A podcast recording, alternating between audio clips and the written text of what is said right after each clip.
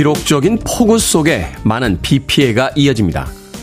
강이 범람하고 집이 침수되고 자동차가 잠겼죠. 난생 처음 겪어보는 난리 속에서도 사람들은 묵묵히 자신의 삶을 살아갑니다. 빗물에 잠겨버린 차 위에서 담담히 구조를 기다리며 앉아있던 이는 강남 현자라는 호칭을 얻었습니다. 꽉 막힌 배수로의 뚜껑을 맨손으로 들어올려 물을 빠지게 만든 이는 슈퍼맨이라는 별명으로 불리죠. 영화 속에 등장하는 슈퍼 히어로들이나 화려한 조명 밑에서 으스대는 연예인들보다 바로 우리들이 현실의 영웅들임을 새삼 깨닫습니다. 8월 11일 목요일 김태훈의 프리웨이 시작합니다. 스티브 윈우드의 발레리로 시작했습니다. 빌보드 kid의 아침 선택, 김태훈의 프리웨이. 저는 클 태 자 쓰는 테디, 김태훈입니다. 3744님, 모두가 무사히 안전하게 지나가길 바라면서 김태훈의 프리웨이, 테디에게 아침 인사 전합니다. 하셨고요. 3538님, 출근하고 있습니다. 언제부터인가 이제는 이 시간이 기다려지네요. 오늘도 좋은 이야기, 좋은 소식, 좋은 음악 많이 들려주세요. 수고하세요. 아침 인사 건네주셨고요.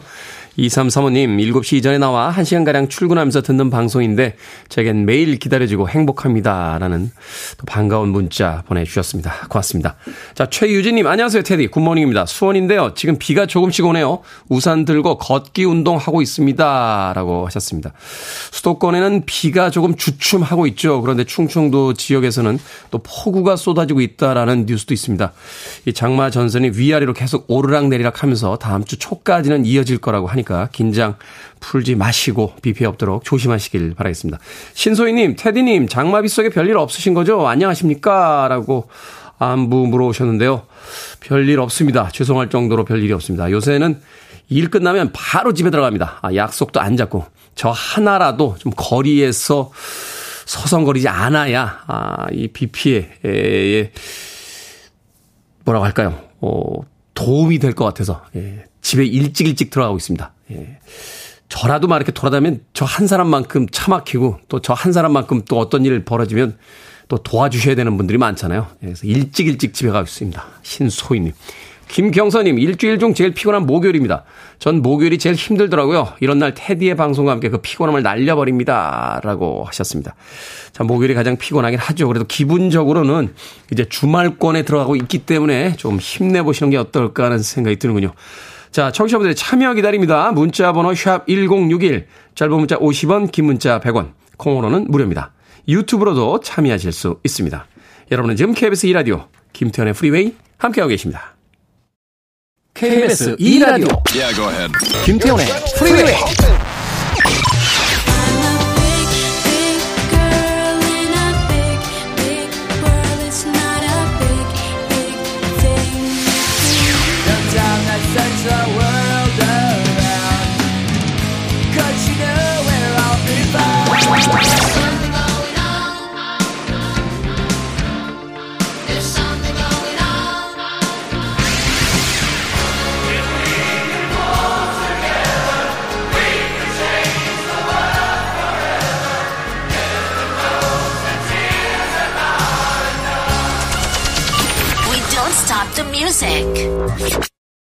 노래 참 잘하는 가수죠. 말하던 노래합니다. 아니타 베이커의 Caught Up in the Rapture 듣고 왔습니다.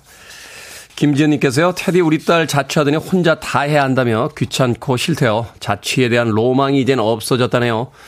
그래도 난 네가 부럽다. 나도 혼자 지내보고 싶다라고 사연 보내셨습니다. 김지연님 바꾸죠. 어 딸하고 좀 딸하고 일주일만 아, 체험, 체험 자취로 좀 바꿔보면 안 되겠습니까? 딸의 입장에선 집에 엄마가 있어야 집으로 들어오는 거잖아요. 이게 단순하게 집, 그러니까 공간의 이동을 이야기하는 게 아닙니다. 집에 있으면 엄마가 다 해주니까 밥도 해주고 빨래도 해주고.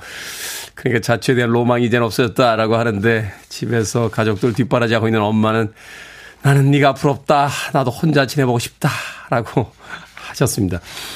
우리가 회사 다니면 1년의 연차도 쌓이고요. 어, 휴가도 보내주지 않습니까?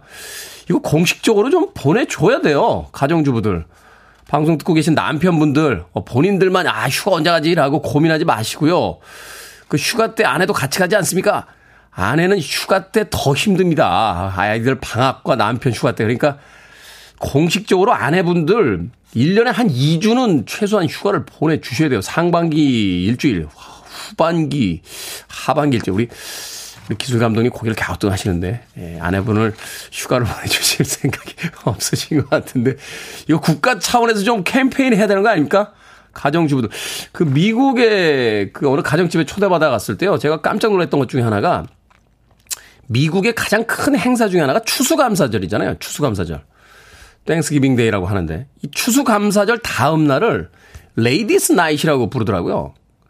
이게 뭐지? 라고 했는데 저는 이제 ladies night이라고 불리는 그 추수감사절 다음 날 그 한 영화 감독 집에 초대를 받아서 갔어요. 그래서 식사를 하는데 남자들만 앉아서 다 밥을 먹는데 그 밥이 새로 한 게 아니고요. 어제 추수감사절에 만들었던 음식을 재활용해서 밥을 먹습니다. 그 Ladies' Night이라고 불러서 이게 무슨 의미야? 라고 했더니 추수감사절에 여자들이 음식하느라고 고생했기 때문에 그 다음 날은 여자들에게 자유를 주는 날이래요. 그래서 여자들은 밖에 나가서 놀고 남자들은 지난밤에 먹었던 남은 음식들을 이제 해결하면서 남자들끼리 집에서 이제 밥 먹고 설거지 하는 날이랍니다. 그 이야기 듣고 나서, 어, 그거 굉장히 의미 있는 날이다. 라는 생각을 했었는데, 우리도 그런 날이 있어야 되지 않나 하는 생각이 듭니다. 남편들의 휴가가 끝나는 그날부터 Ladies' Holiday라고 해서 네. 남편 휴가가 일주일이었으면 아내들도 일주일의 휴가를 가져 제가 뭐 정치하겠다고 인기 얻겠다고 하는 발언이 아니라는 점 다시 한번 알려드리겠습니다. 자, 저는 그렇게 생각합니다. 대한민국의 여성 여러분. 자, 5239님의 신청곡으로 합니다. CCR입니다. Who'll Stop the Rain.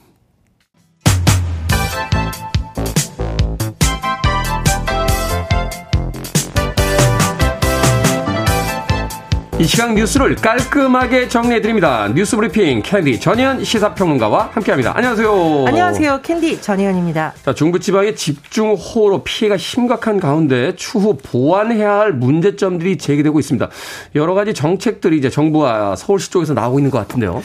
일단 이번 집중호우로 인해서 이 교통 상황에 대해서 정보가 좀 시민들에게 제대로 전달돼야 된다라는 목소리 네. 높아지고 있습니다. 대중교통 때문에 지금 뭐 난리가 났었다 해도 과언이 아닌데요. 예를 들면은 8일날 집중호우가 시작됐거든요. 근데 이때 전역에 있는 7호선, 3호선, 2호선 일부 여기 침수됐다가 복구가 됐는데 이런 걸 잘 모르고 퇴근하려고 하셨던 분들 굉장히 당황하셨고요. 어, 일부 시민들 얘기 제가 직접 들어보니까 집까지 걸어갔다. 근데 1km 걸어가는 동안 뭐 온몸이 다 젖었다. 이런 분들도 그렇죠. 있었습니다. 그리고 9호선의 경우에도 8일 오후에 7개 여기 열차가 운행되지 않았다가 14시간 후에야 구간 운행이 재개됐고 9호선 급행 열차가 또 9일 아침 출근 시간대에 중단되기도 했는데 이 9호선 급행 열차가 출근길 이용객이 몰리는 노선입니다. 그렇다 보니 많은 직장인들이 뭐 직장에 늦거나 당황하거나 다른 길을 찾다가 우왕좌왕하다 이런 어, 지적이 나오고 있는데요. 네. 지금 서울시의 경우에는 우리 버스 정보 안내 단말기가 있잖아요. 그렇죠. 도로 정강 표지판도 있고 서울 교통 정보 시스템 토피스라고 인터넷을 통해서 볼 수는 있습니다. 근데 문제는 뭐냐면 저도 이런 게 있는지 잘 몰랐어요. 음, 홍보가 안 돼 있는 거죠? 잘 안 된 데다가 시민들이 일일이 여기에 들어가서 확인해야 된다 이런 생각을 전혀 못하는 상황이었었고 또 지하철 1호선에서 8호선 운행 상황이 서울교통공사의 트위터나 지하철 앱에서 확인할 수 있겠지만 시민들이 뭐 일일이 이걸 찾아봐야 되는지 어디서 찾아봐야 되는지 잘 모르는 상황이었기 때문에 좀 더 적극적으로 행정을 해야 된다 이런 어, 지적이 나오고 있는 겁니다. 긴급 재난 문자가 이번에도 많이 발송이 됐나요? 이게 뭐 예를 들면은 출근 시간 조정됐다 이런 게 뭐 또 발송됐다라는 논란도 제기되고 있고 네.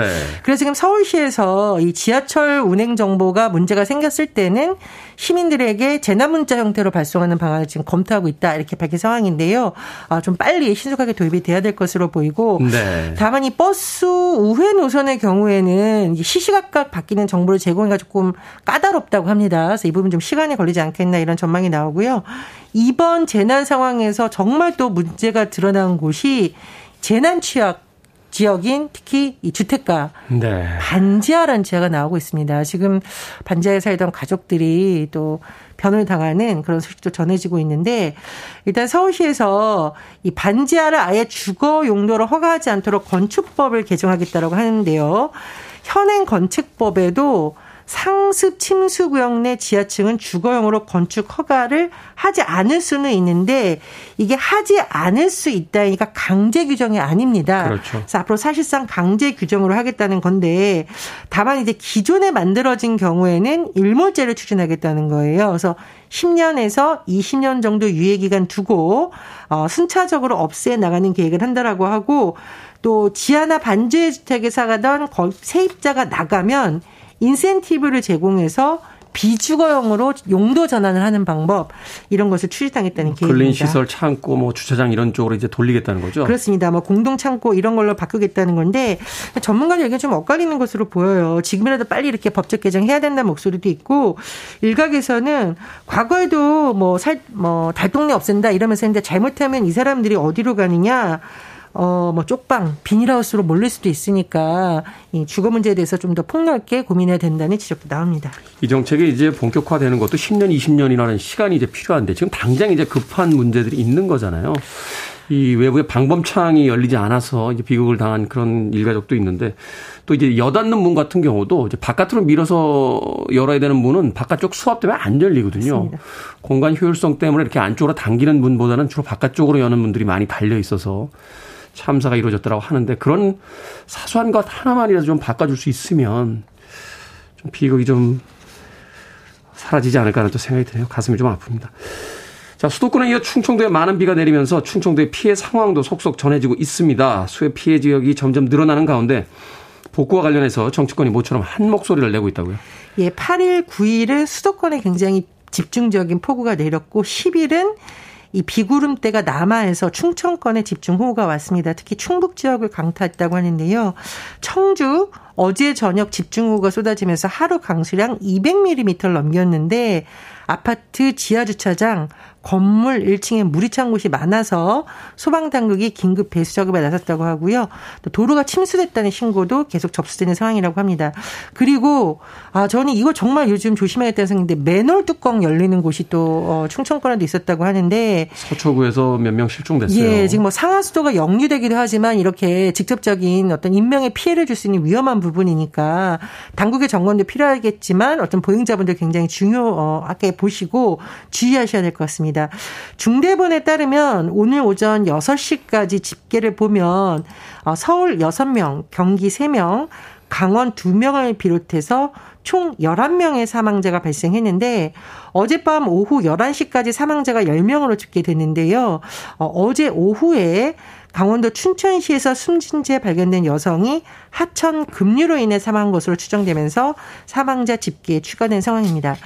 그리고 말씀해 주셨듯이 정치권에서 뭐 오랜만에 한 목소리 나왔는데 위기 극복을 위해서 정부가 적극적으로 역할을 해야 된다는 겁니다.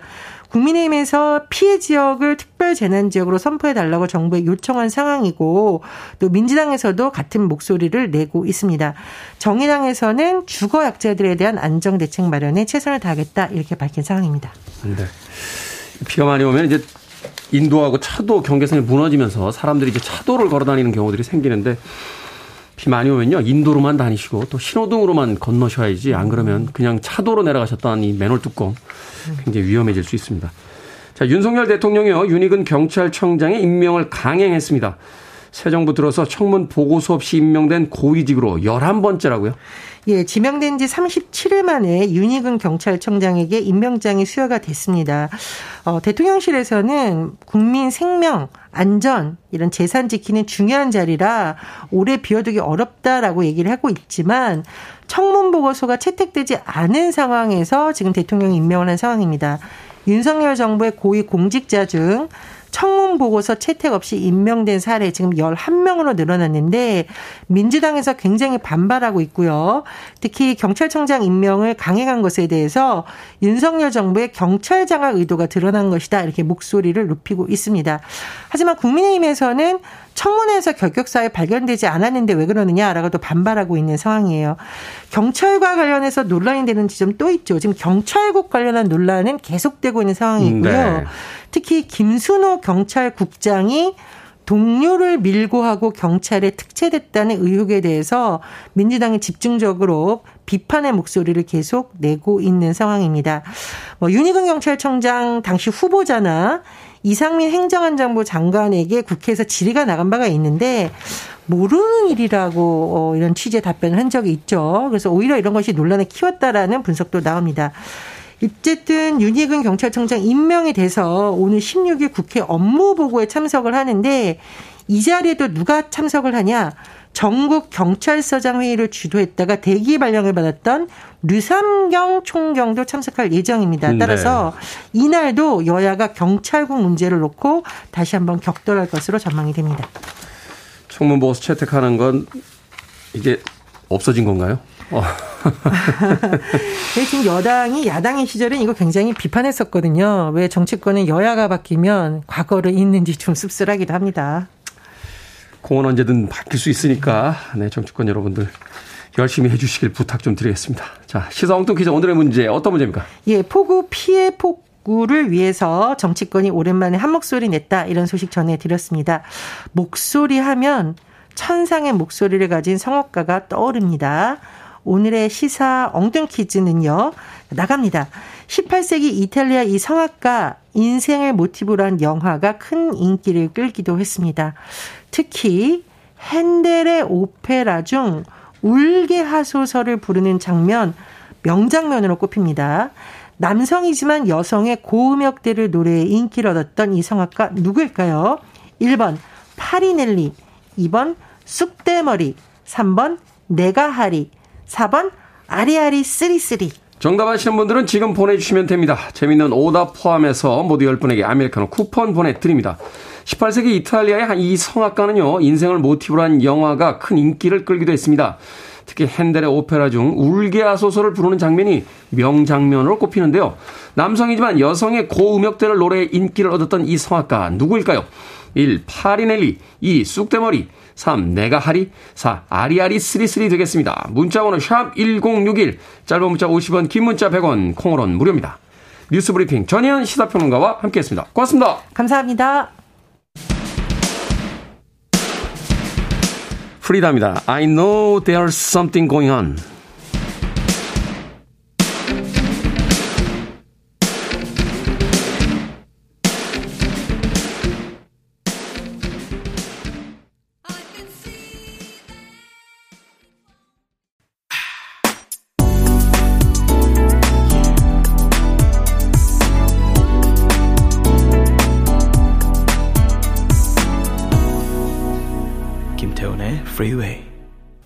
1985년도 We Are the World에 참여했던 Canadian 음, 뮤지션들의 프로젝트 팀이죠. Northern Lights의 Tears Are Not Enough 듣고 왔습니다.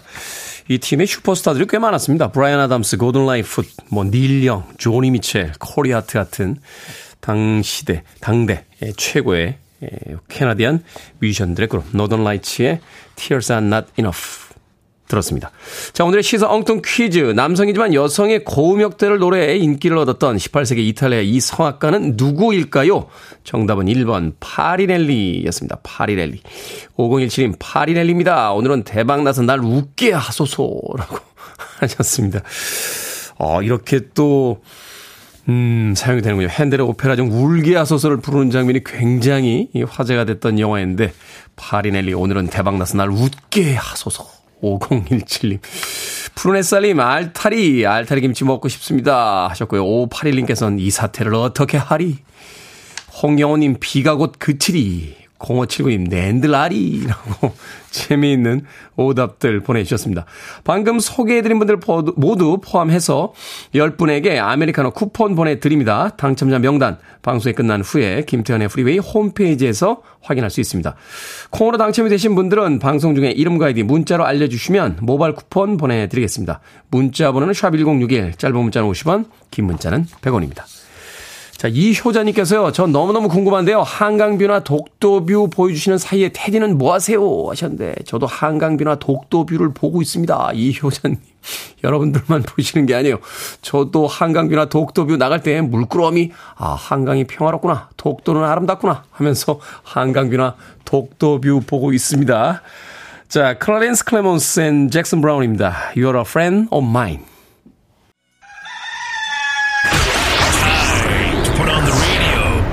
김태훈의 Freeway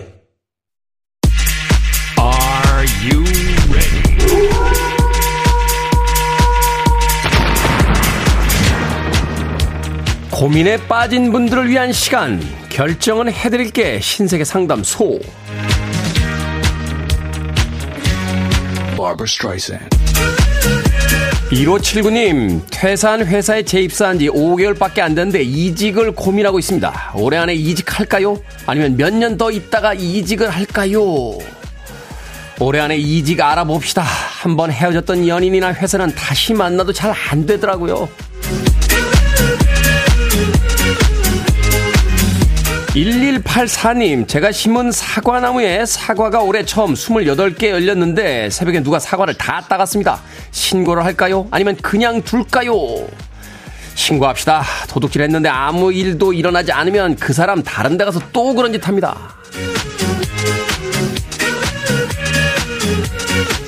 염의정님, 3년 만에 엄마랑 단둘이 데이트를 하는데요. 영화를 볼까요? 아니면 연극을 볼까요?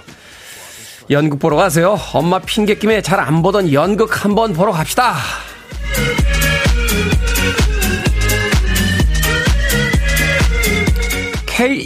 K123297965님, 찬밥이 한 그릇 남았는데 사골 육수 한 봉 뜯어서 밥 말아 먹을까요? 아니면 김치 볶음밥 해 먹을까요? 사골 육수에 밥 말아 먹읍시다. 밥하기도 귀찮아서 찬밥 먹는데 김치 볶음밥 언제 만듭니까?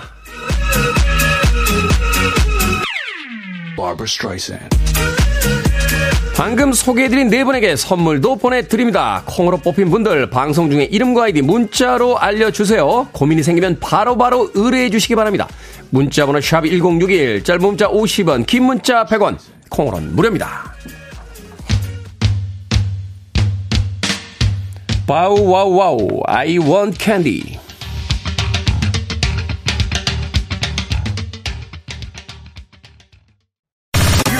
listening to one of the best radio stations around. You're listening to 김태훈의 Freeway.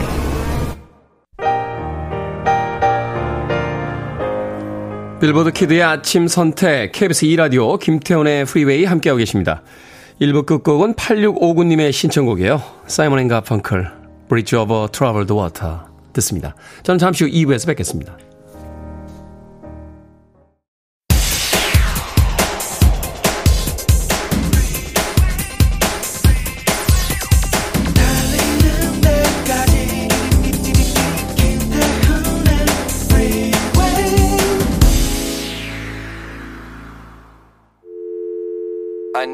Arms around me. I need to feel your touch.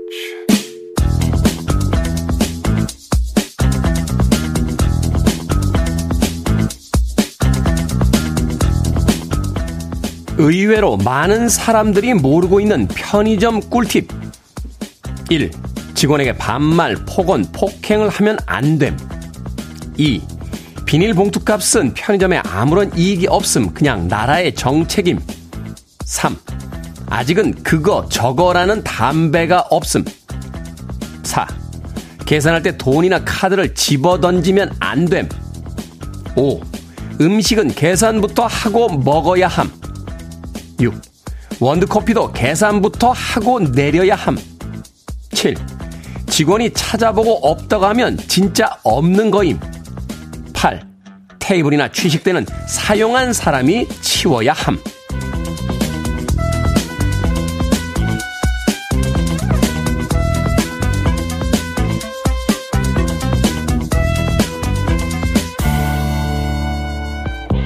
뭐든 읽어주는 남자. 오늘은 청취자 박희숙님이 보내주신 의외로 많은 사람들이 모르고 있는 편의점 꿀팁 읽어드렸습니다. 상식이라는 게 생각보다 주관적인 지식이라는 걸 느끼게 될 때가 있죠. 일부러 괴롭히려고 그러는 게 아니라 상대에겐 그게 이상하지 않은 당연한 일이라는 겁니다. 사람은 누구나 노동자인 동시에 소비자라는 것, 돈을 지불한다는 이유만으로 상대에게 과잉 노동, 과잉 친절을 강요할 의무가 생기지 않는다는 것. 이게 이해하기 그렇게 어렵습니까?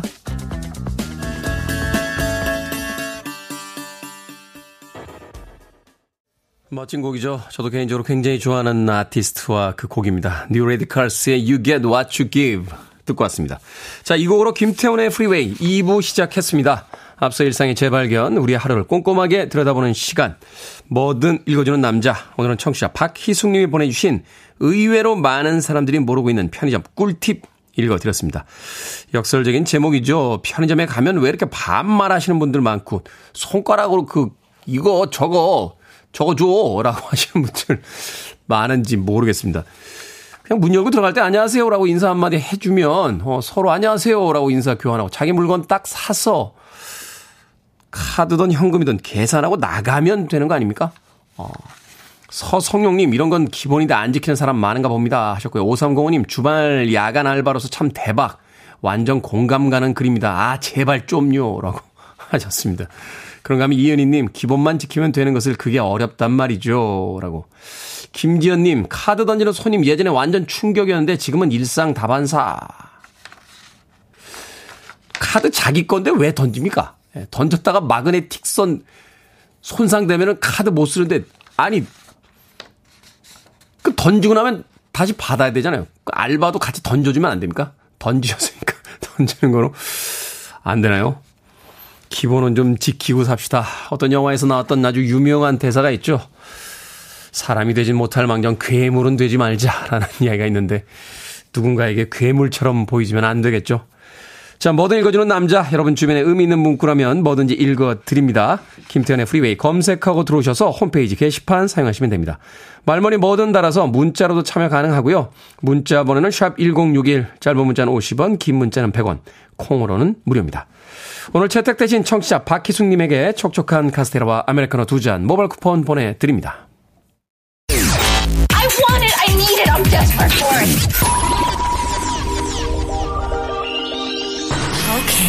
Do it. 김태훈의 Freeway. 들어도 들어도 세상에 참 멋진 음악들이 많이 있군요. 이 음악들 언제쯤 다 들어볼 수 있을까요? 두 곡의 음악 이어서 듣고 왔습니다. 9306님께서 신청하신 알자로의 Morning 그리고 이어진 곡은 루더 반드로스의 Never Too Much까지 두 곡의 음악 이어서 들려드렸습니다. 0145님, 라디오 들으면서 출근합니다. 통제 구간이 모두 풀렸다 하셨는데, 올림픽대로에서 성산대교 빠지는 길, 그리고 여의 하류는 여전히 통제 구간입니다. 여의도 출근하시는 분들은 여의 상류로 돌아가시는 게 더 빠를 듯 하여 알려드립니다. 라고 하셨습니다. 부분 통제되는 곳들이 아직 남아있죠. 아침 출근길에 꼭 참고하시길 바라겠습니다. 1381님, 오늘은 저의 35번째 생일이에요. 출근길 항상 테디가 축하해주는 메시지 들을 때마다 부러웠었는데, 오늘이 1년에 한 번 축하받을 수 있는 날이라 문자 보내봅니다. 자취한다고 몇 년간 아침 미역국 생각도 못하고 살았는데, 저에게 선물 같은 사랑하는 사람이 미역국을 끓여주어 든든하게 먹고 출근했습니다. 라고 하셨습니다. 저의 축하가 굳이 필요할 것 같지 않은데요. 사랑하는 분이 미역국을 따끈하게 끓여주셨다. 그것만으로도 이미 충분한 선물 아닙니까? 1381님. 1년에 한 번 축하받을 수 있는 날이다. 생일의 축하는 그렇긴 하겠습니다만 그거 이외에도 우리 인생에서 삶에서 축하할 일들 굉장히 많지 않습니까? 새 신발을 사도 축하할 수 있고요. 오늘 아침에 긁었던 로또 복권이 5천 원에 당첨이 돼도 축하받을 수 있습니다. 보다 많은 것들을 축하하며 살아야 인생이 더 행복해지지 않을까 하는 생각이 드는군요. 사소한 것에 축하하기. 뭐 그런 거 괜찮지 않나요? 2642님, 라디오 듣다가 갑자기 테드의 혈액형이 궁금해서 보내봅니다. 아침마다 방송 잘 듣고 있습니다. 하셨는데, 저희 혈액형이 왜 갑자기 궁금해지셨습니까? 저희 혈액형은 여러 가지가 있죠. 미남형이라는 일단 기본 혈액형이 있고요. 어, 우리 동네 잘생긴 형, 이게 보조적인 혈액형이 있습니다. 2642님. O형이에요, O형. 예, O형입니다. 예, 이게 뭐 중요한가요? 혹시라도 제가 무슨 일이 벌어지면, 어, 테디다! O형이에요! 제가 헌혈하겠습니다! O형 꼭 헌혈해 주셔야 됩니다. 다른 혈액형은 못 받습니다. O형만 어, 받을 수 있습니다. 제 혈액형은 2642님. 정재진님, 테디님이 읽어주시면 커피 주시는 겁니까? 하셨는데, 읽어드린다고 커피 가지 않습니다. 제가 커피를 보내드려야 가죠. 정재진님에게 아이스 아메리카노 모바일 쿠폰 한 장 보내드리겠습니다. 콩으로 오셨는데, 샵 1061로 다시 한번 이름과 아이디 보내주셔야 모바일 쿠폰 저희들이 전달해 드릴 수 있습니다. 짧은 문자는 50원, 긴 문자는 100원입니다. 자, 3142님의 신청곡으로 갑니다. 에밀리아, 빅, 빅 월드.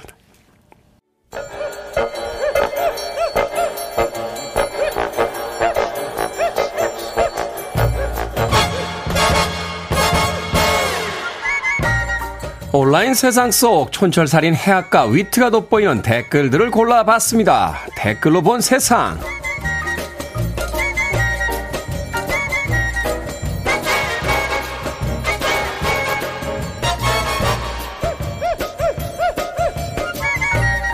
첫 번째 댓글로 본 세상. 지난 며칠 수도권 곳곳이 물에 잠기면서 교통 통제가 이어졌습니다. 30분 걸리던 출근길이 2시간이 되고요. 일부 지하철 노선이 운행을 중단하기도 했지만 사람들의 출퇴근은 멈추지 않았습니다. SNS에는 전쟁이 난 것 같다며 물을 뚫고 출근하는 인증샷이 여럿 올라왔는데요. 여기에 달린 댓글들입니다. 댄스님, 좀비가 나타나도 피해서 사무실에 갈 사람들이에요. 아니, 좀비가 돼서도 출근할 것 같은데요. 만홍님, 다들 회사 안 갈 생각을 하는 게 아니라 빗 뚫고 출근할 때 필요한 아이템을 고민하더라고요. 저도 갈아입을 옷과 방수 가방, 차에 오랫동안 갇혔을 때 먹을 간식을 챙겼습니다.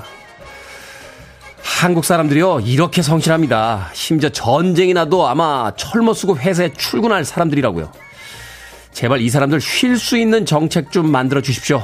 더 일시킬 정책 말고요.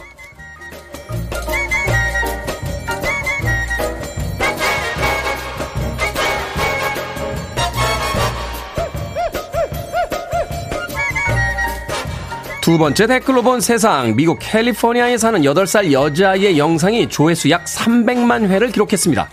영상 속의 아이는 오빠가 갑자기 뽀뽀를 해주지 않는다며 서럽게 울었는데요. 학교 친구들이랑 있을 때는 이해하겠는데 아무도 없을 때도 애정 표현을 안 해준다는 겁니다. 10살짜리 오빠는 여동생의 절규에 눈 하나 깜짝하지 않고 과자만 먹었는데요. 여기에 달린 댓글들입니다. 퍼니님, 와, 평생 이불 킥할 흑역사가 탄생했네요. 소중하게 저장해 뒀다가 괴롭히고 싶을 때마다 틀어야 할 듯해요. 경찰청 창살님. 제 동생도요, 어릴 때 치킨 먹다가 저랑 결혼하고 싶다고 엄마랑 아빠한테 허락해달라고 했거든요. 아직도 두두고 놀리고 있습니다. 아, 이 영상 보니 아빠랑 결혼하겠다던 그 많은 딸들은 다 어디로 갔나 싶네요. 아빠 닮은 남편들과 잘들 살고 있겠죠? 그린데이입니다. When I Come Around.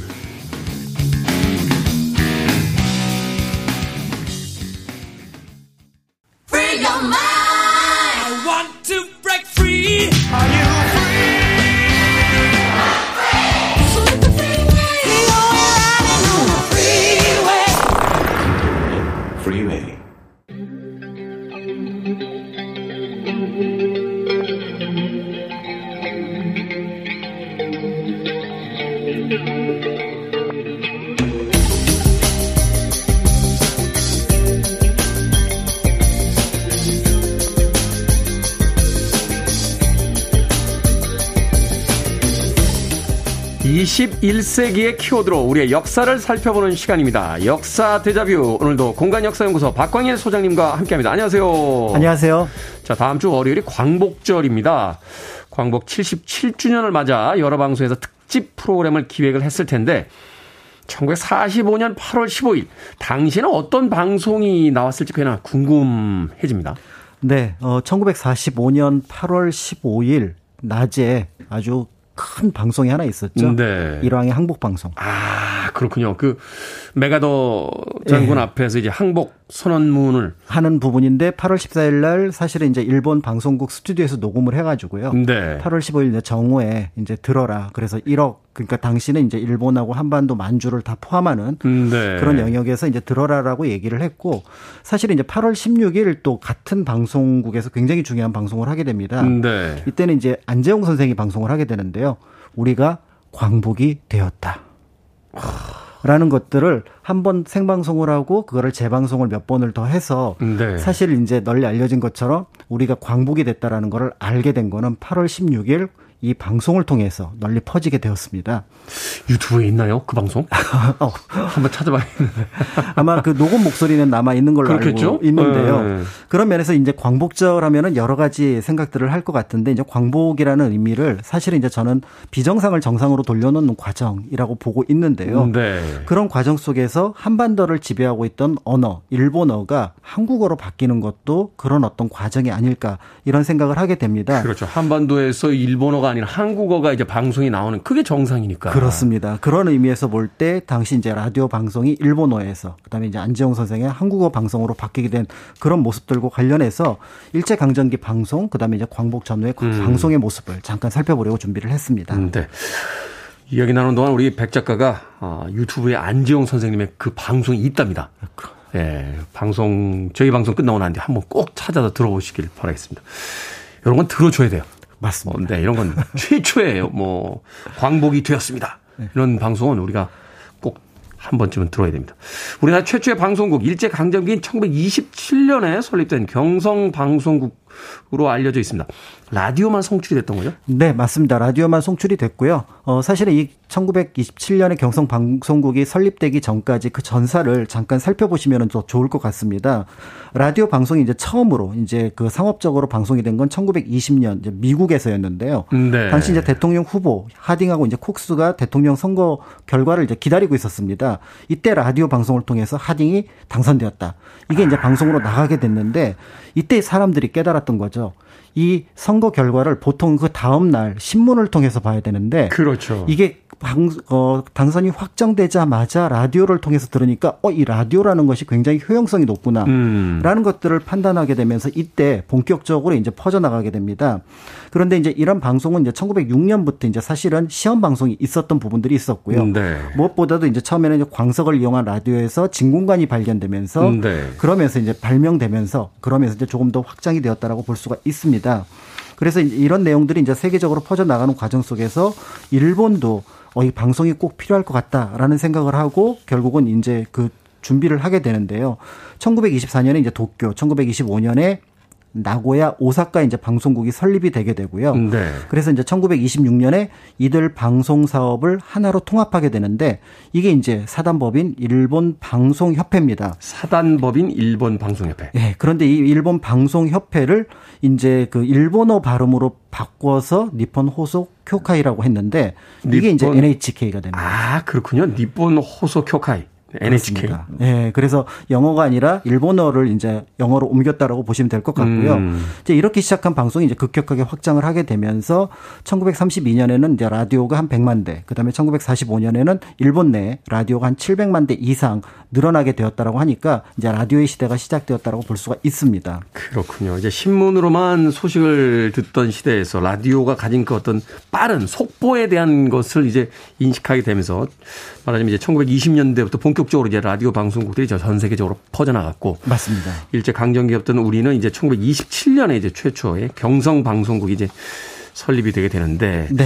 어떤 과정을 거치면서 설립이 됩니까? 네, 일본 내 이런 어떤 방송의 확장 과정을 그러니까 예의 주시했던 그 기관이 바로 이제 조선총독부였습니다. 음, 네. 어, 이 라디오라는 게 있으면은 식민지 지배 정책을 조금 더 효율적으로 할 수 있겠다라고 판단을 했던 거죠. 결국은 이제 식민 정책의 일환으로서 이제 방송이 설립이 되는군요. 그렇습니다. 그래서 이제 결국은 총독부 최신국이 이제 주도해서 경성 방송국 설립을 준비를 하게 되는데요. 사실 라디오에 대한 내용이 이미 1920년에 미국에서 밝혀졌기 때문 알려졌기 때문에 우리나라 민간 단체들도 이 라디오에 대한 관심은 가지고 있었습니다. 예를 들어서 이제 조선일보 같은 경우는 방송회라는 거를 만들어서 조선일보 사옥에서 멀리 떨어진 사실은 이제 조금 떨어진 우미관에서 그 방송을 받는 방식으로 이제 어떤 행사를 진행하기도 해서 네. 그런 면에서 이제 라디오에 대한 관심이 굉장히 높아져 있는 상황이었거든요. 이에 따라서 한 12개 정도 이상이 우리도 라디오 방송국을 세우겠다라고 이제 총독부에 신청을 하게 되었지만 일본에서 이제 한 개 도시 하나의 방송국 설립이라는 원칙이 있었는데 음. 그래서 서울에도 이거를 적용을 해버린 겁니다. 그래서 서울에서는 하나의 방송국만 즉 총독부가 주도했던 방송국만 만들어지게 되고요. 1925년에 이제 정동에 경성 방송국 건물을 짓게 되고 그리고 네. 이제 이 사진을 꾸미고 1927년 2월 달에 앞에서 말씀드렸던 경성방송국이 처음으로 방송을 시작하게 됩니다. 음. 그런데 이제 안타까운 부분 중에 하나가 바로 뭐냐면 이 경성방송국의 호출 보호가 JODK입니다. JODK. 그래서 이 JO는 일본을 가리키는 호출 보호고요. 그다음에 이제 도쿄 같은 경우가 AK, 나고야가 BK 하는 식으로 첫 번째, 두 번째, 십, 아. 세 번째가 이렇게 나가는데 JODK는 결국은 일본에서 생긴 네 번째 방송국이라는 의미를 가지고 있는 거죠. 그렇군요. 뭐 일제 강점기였기 때문에 속상한 일이 굉장히 많습니다만 뭐 어찌됐건 최초의 우리나라의 방송국이 1927년에 이제 처음으로 시작이 됐다. 결국 이제 식민 통치를 위해 그 언론 기관을 만든 거군요. 말하자면 이제 뭐 일본인들이 이제 조선인들을 위해서 방송국을 세웠을 리는 없고요. 맞습니다. 어. 그래서 이제 결국은 앞에서 잠깐 말씀드렸던 것처럼 보도, 교양 이런 것들을 통해서 한국에도 일본 당신들은 일본과 하나다. 그러니까 떨어져 있는 것이 아니다. 이런 것들을 보여줄 수 있을 것 같고요. 무엇보다도 일본어, 일본 문화에 이제 자연스럽게 젖어들 수 있도록 만들었다고 볼 수가 있는 거죠. 그런 면에서 볼 때 겉으로는 문화 통치 또 때에 따라서는 어떤 신문물의 도입이지만 결국은 어 조선 총독부의 어떤 식민 지배를 원활하게 하기 위한 도구였다. 이렇게 볼 수가 있는 거죠. 그렇죠. 뭐 선전 선동을 하기 위한 바로 그런 도구로서 1927년에 이제 경성 방송국을 일본이 설립하게 됩니다. 자, 음악 한 곡 듣고 와서 계속해서 이 방송에 대한 어떤 역사와 그 내용 다시 한번 알아보도록 하겠습니다. 도나 서머입니다. On the radio. 도나 서머의 On the radio 듣고 왔습니다. 빌보드 kid의 아침 선택, KBS 2라디오, 김태훈의 프리웨이, 역사 데자뷰, 박광일 소장님과 함께 우리나라의 방송의 역사와 그 내용에 대해서 이야기 들어보고 있습니다. 자, 일제가 문화 통치를 위해서 경성 방송국을 설립했다라고 하셨는데, 당시 라디오 이게 흔한 물건이 아니었을 것 같은데요. 네, 굉장히 이제 비싼 물건이었습니다. 사실은 그래서 경성방송국의 어떤 안정적인 운영을 위해서는 꼭 해결해야 될 문제이기도 했는데요. 네. 실제로 라디오 가격이 너무 비쌌던 거죠. 광석 라디오 같은 경우가 한 10원에서 한 20원 정도였고 진공관 라디오 같은 경우는 50원에서 몇백 원을 이를 정도로 굉장히 비싼 어떤 상황이었습니다. 네. 당시 보통의 월급이 한 10원에서 30원 정도였다라고 생각을 하면 우와. 당시 라디오 가격이 어땠는지 짐작해 볼 수가 있고요. 지금으로 따지면 라디오 하나 하나에 뭐 200만 원에서 300만 원씩 막 이렇게 갔다 이렇게 볼 수 있는 거네요. 그렇죠. 좋은 라디오는 한 1000만 원뭐 이렇게 간다라고 보시면 될 것 같습니다. 네. 그래서 처음에는 일부 한국인 부자, 그 다음에 이제 현지에 있는 일, 한국에 있는 일본인을 위한 방송이었다. 이런 어떤 비판을 받기도 했었고요. 그다음에 이제 또 두 번째는 경성 방송국이 이중 언어를 사용한다는 점도 어려움으로 다가왔습니다.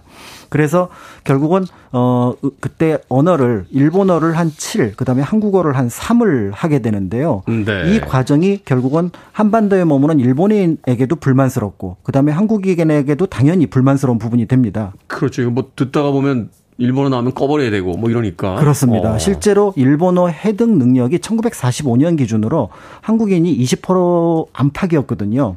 그러니까 우리는 언뜻 생각하면 일본어를 잘 들을 것 같지만 라디오를 들을 수 있는 사람은 그렇게 많지 않았다라고 볼 수가 있는 거죠. 일본이 그렇게 일본어를 우리나라에 심으려고 했지만 안 배웠군요. 네, 기초적인 어떤 대화 정도만 가능했다고 네. 보여지고요. 그래서 결국은 이 문제를 1934년에 이중 방송으로 이제 해결을 합니다. 그래서 900kHz 1라디오에서는 일본어 방송, 그 다음에 610kHz 2라디오에서는 한국어 방송을 내보내는 음. 방식으로 일단 이 부분을 이제 해결하려고 했던 거죠. 이원 방송을 한 거군요. 네. 방송 자체를. 네네.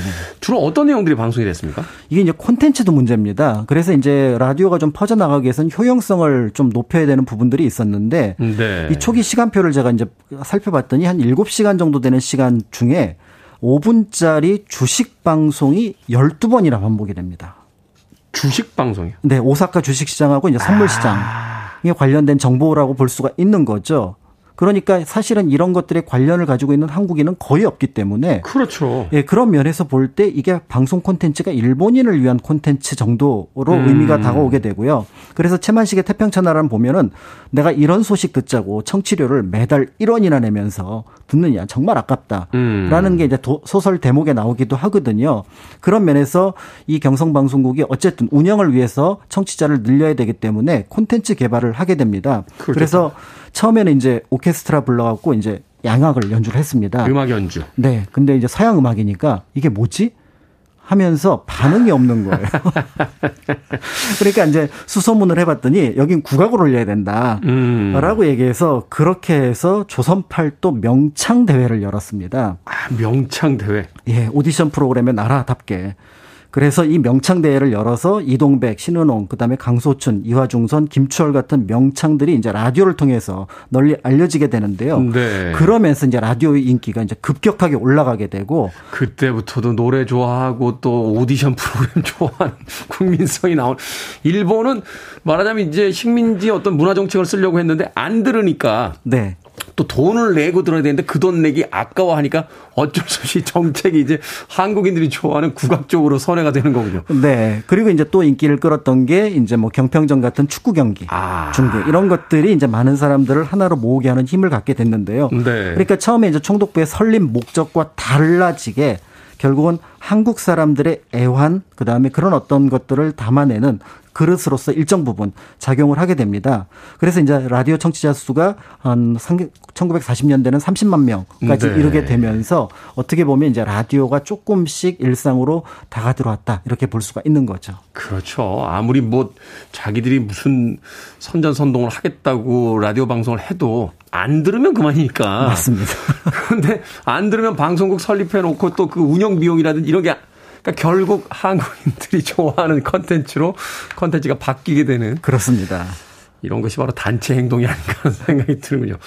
자, 요즘처럼 체계가 아주 잘 갖춰진 상황에서도 종종 방송 사고가 납니다. 당시에도 방송 사고가 있었나요? 네, 저희 재미있는 방송 사고 몇 개 있더라고요. 네. 그러니까 1928년에 이제 새해 첫 방송, 그러니까 이제 우리가 알고 있는 제야의 종 같이 새해가 되었습니다를 알려주기 위해서 좀가 새로운 어떤 것을 준비를 했던 거예요. 음. 그래서 꾀꼬리 세 마리를 통해서 꾀꼬리.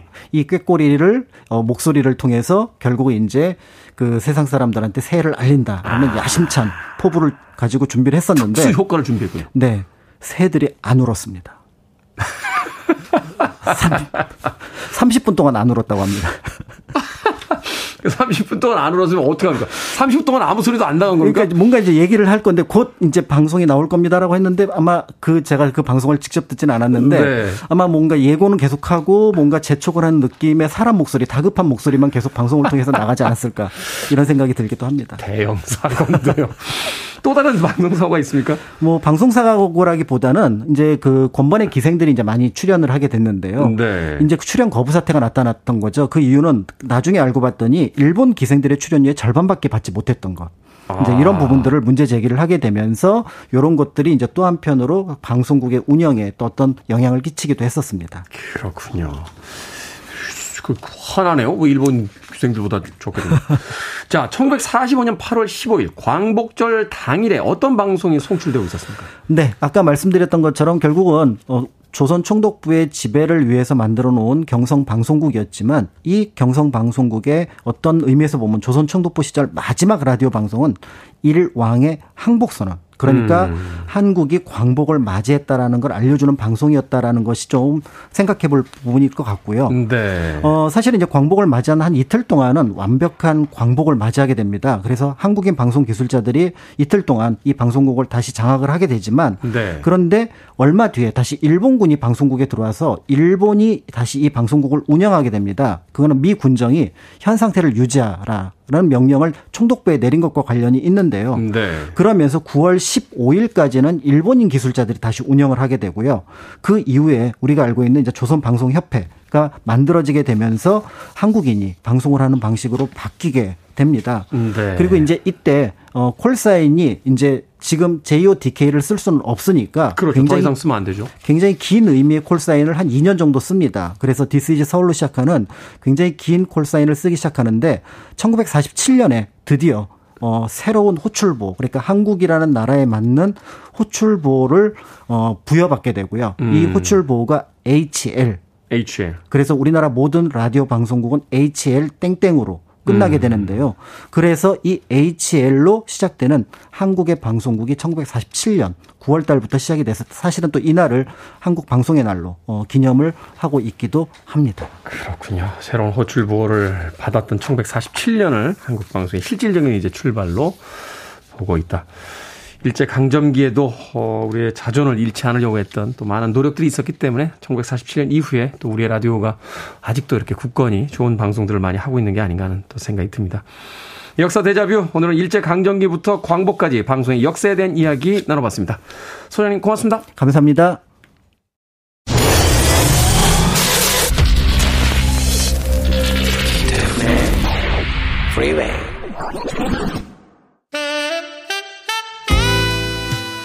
KBS 이라디오 김태훈의 프리웨이 오늘까, 오늘 방송 여기까지입니다. 오늘 끝곡은 3280님의 신청곡 준비했어요. 글렌 프라이입니다. The One You Love 편안한 하루 보내십시오. 저 내일 아침 7시에 돌아오겠습니다. 고맙습니다.